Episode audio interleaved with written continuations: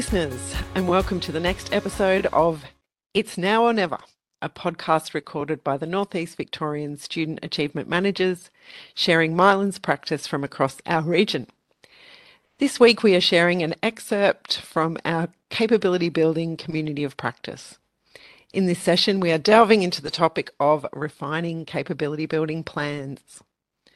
We understand that plans need to be changed and adapted in the midst of implementation, given all the different challenges we are faced with in our schools.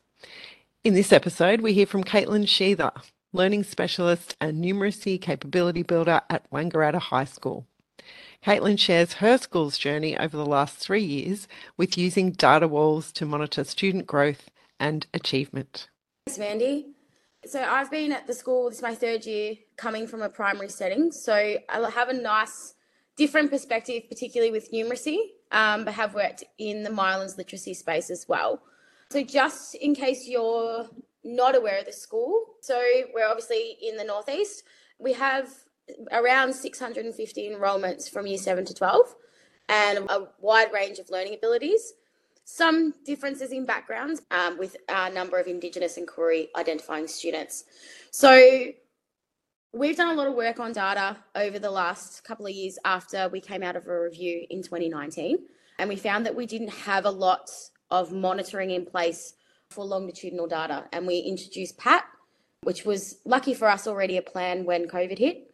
Um, so we already had that in, I guess, the idea to implement. So what we've found, just as a little bit of an intro, is that pretty much every cohort from seven to 10 has a learning range of foundation to year 10. So it's a massive challenge. And TLI MYLNS have helped, but we're also a SEAL accredited school. So we can support some of our high achievers there. However, a number of our students choose not to go into that program. So we do have to differentiate up, down, and around. For numeracy, we have across year 7 to 10, 83 students in the tutor learning program and 24 students in the MYLNS program officially. And in the literacy space, 66 students in tutor learning and 35 in MYLNS. So we are covering quite a lot of students, but there is some overlap between those two.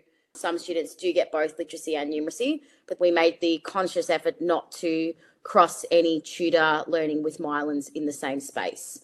So that was a, a bit of a challenge to select kids. What we've got here, this is the evolution of the data walls in at Wang High. So as part of the Benalla, Mansfield and Wangaratta network, uh, we had a, a, bit of a template that, that is used for high achieving students at the network level, and we modelled in 2020 off that. Our school's been quite heavily involved with the Lynn Clarity, and I've been working through that course as well. And we really realized we were very much missing the faces on the data. In 2020, we had each of our cohorts separate, a separate data wall for year sevens, and within the year seven, three data walls one for reading, one for writing, and one for numeracy. It was a mess. So, what we did was in 2021, we invested a little bit of money and we realized that well, we've got this range across all of our cohorts. Why are we looking at them separately? And particularly in 2021, when MYLNS now then became year eight and year 10 and tutor learning came in, well, we need to look at this a little bit more holistically from year seven to year 10, but particularly seven to nine. And there's no point in separating the year levels because we we're not streaming but we are looking at supporting kids across multiple year levels that may be in the same cluster of their big idea in mathematics. So obviously I'm a little bit biased with numeracy, but I'll try and talk to literacy as well. But you know, if we have a group that's really focusing in on multiplicative thinking with a PLC or generalizing if they're being extended, why can't they be grouped together to do some some small group work? And we were able to identify by using these data walls. This year, we've taken it a step further. We're lucky enough as a school to be involved in something called Project 22, which is a very intimate numeracy focus within our school improvement team.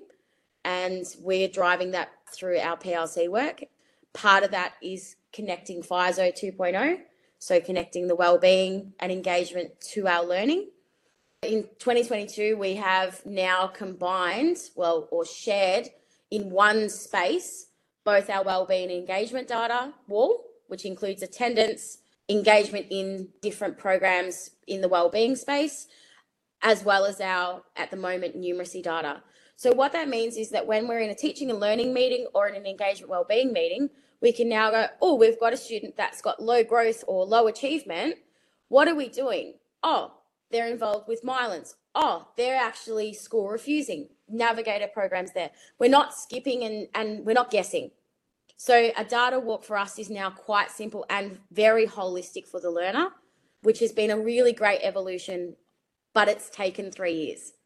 So we're not done. We now are refining further, but that's where we started from these random cardboard cutouts that fell apart through to this concise wall that is really interactive and is now combining and, and meeting some of those FISO continua that we need to hit for our mental health and well-being of our middle year students. So just to give you a little bit more of the aspirational side of, of developing these data walls, each of our students is given one and their school photo is put on and this follows them for their middle years journey.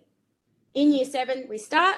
So we have our NAPLAN just for numeracy and at the moment our NAPLAN for reading, both their their score and their bands so that we know that. We do PAT and then we've got our teacher judgment as well. So just again, I could talk for hours about PAT. It's my, it's my jam and data's my jam, but we've made a conscious decision this year to do the linear assessment at the beginning of the year or the end of the year before and have that as our baseline data. So our year sevens get tested within the first two weeks of school for reading and numeracy. Then we have this year, we're doing the adaptive in the mid year as our check in and reassessment to see if there's anything we need to, you know, if there's a student who's who has fallen behind, they need to be picked up by one of our initiatives or at least looked at further in that engagement wellbeing space. Um, and then we will do the linear at the end, and the comparison points are the linear. We use the adaptive in a different way. So that can be a diagnostic tool um, and a reference tool, whereas the linear to linear point, 12 months in 12 months, is what we're measuring. Um, so just that it's it's a trial and error. Again, that's another thing that we've had to overcome and decide. And having that adaptive become available this year has been phenomenal. The other thing we do is we've got some key indicators. Um, so very discreet. We're not writing all over it. This student's PSD funded. This student's in MYLNS TLI. This student has attendance. We just have little different stickers, and we have a small code that sits at the side. Again, very discreet. So you can have a look without definitely looking at the student. Oh, that student's a TLI student. Oh, that student's a MYLNS student. Oh, that's someone we're looking at for whatever we're looking at. So we can also see trends over time, which Mandy, you've come and had, had a look. It's quite clear. You can actually see trends without going and digging through things, which is quite nice. I just wanted to reiterate the importance of, of matching, of um, marrying up well-being and engagement as well. We can't look at things separately. Just one thing really quickly I forgot to mention with the structure of the walls. They are multi-dimensional. So we um, scale based on our PAT scale score. And then down like vertically is the growth point. So a student sitting at the bottom has low growth, which is less than six months in 12 months. In the middle is they're at level for their growth.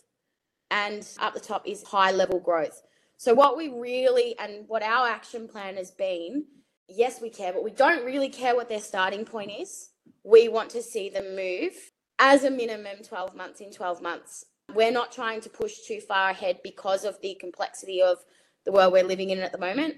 If our students in TLI MYLNS in particular, with that targeted intervention, whether it be like we run in class one on one and small group withdrawal for both literacy and numeracy, we want to see that targeted improvement 12 months in 12 months. So if we can see those all of our students or majority of our students, we know we're never going to get 100% with those little orange dots and the little red dots in the middle row or in that high row, then we've done our job.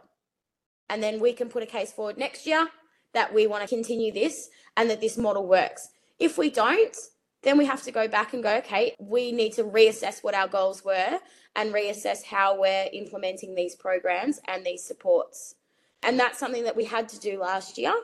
Uh, we didn't get the results in numeracy that we got in literacy, and that's I came over to numeracy, and now it's this fine balancing act because that's just the way of the world. That's what we do. It's not a perfect system, but it does work. And for us now, we run a data walk in every school improvement team meeting, and our data walls directly inform our learning walks and talks as well. As a, a member of the maths team and the year eight quarter, so the two two things there, it's about inviting those staff. This is in our general staff room. We've got blinds that come over to keep it confidential. So it's about bringing those staff when we're coming and we're doing coaching or we're doing mentoring. Where do you think your students are? And then it's really nice, quite often, it's a nice surprise. Oh, actually, here they are. Let's talk about it. So, having such a nice faces on the data visual with three different assessment types one being their own assessment, one being a standardized assessment, and one being that longitudinal NAPLAN, it really brings up so much conversation. And, and yeah, it's been really, really, really nice to come in, really embedding that in our PLC process this year as well through the maths department. Thank you very much, everybody, for listening to Caitlin Sheether from Wangaratta Secondary College around our community practice of evaluating and refining our work as capability builders and direct support teachers and tutors within the MYLNS and TLI initiatives. Thank you so much, everybody, for listening to our It's Now or Never podcast, released every two weeks. Make sure you subscribe through Apple if you would like to keep up to date. And if you have any questions at all, feel free to reach out to your local SAM. And until next time, keep safe.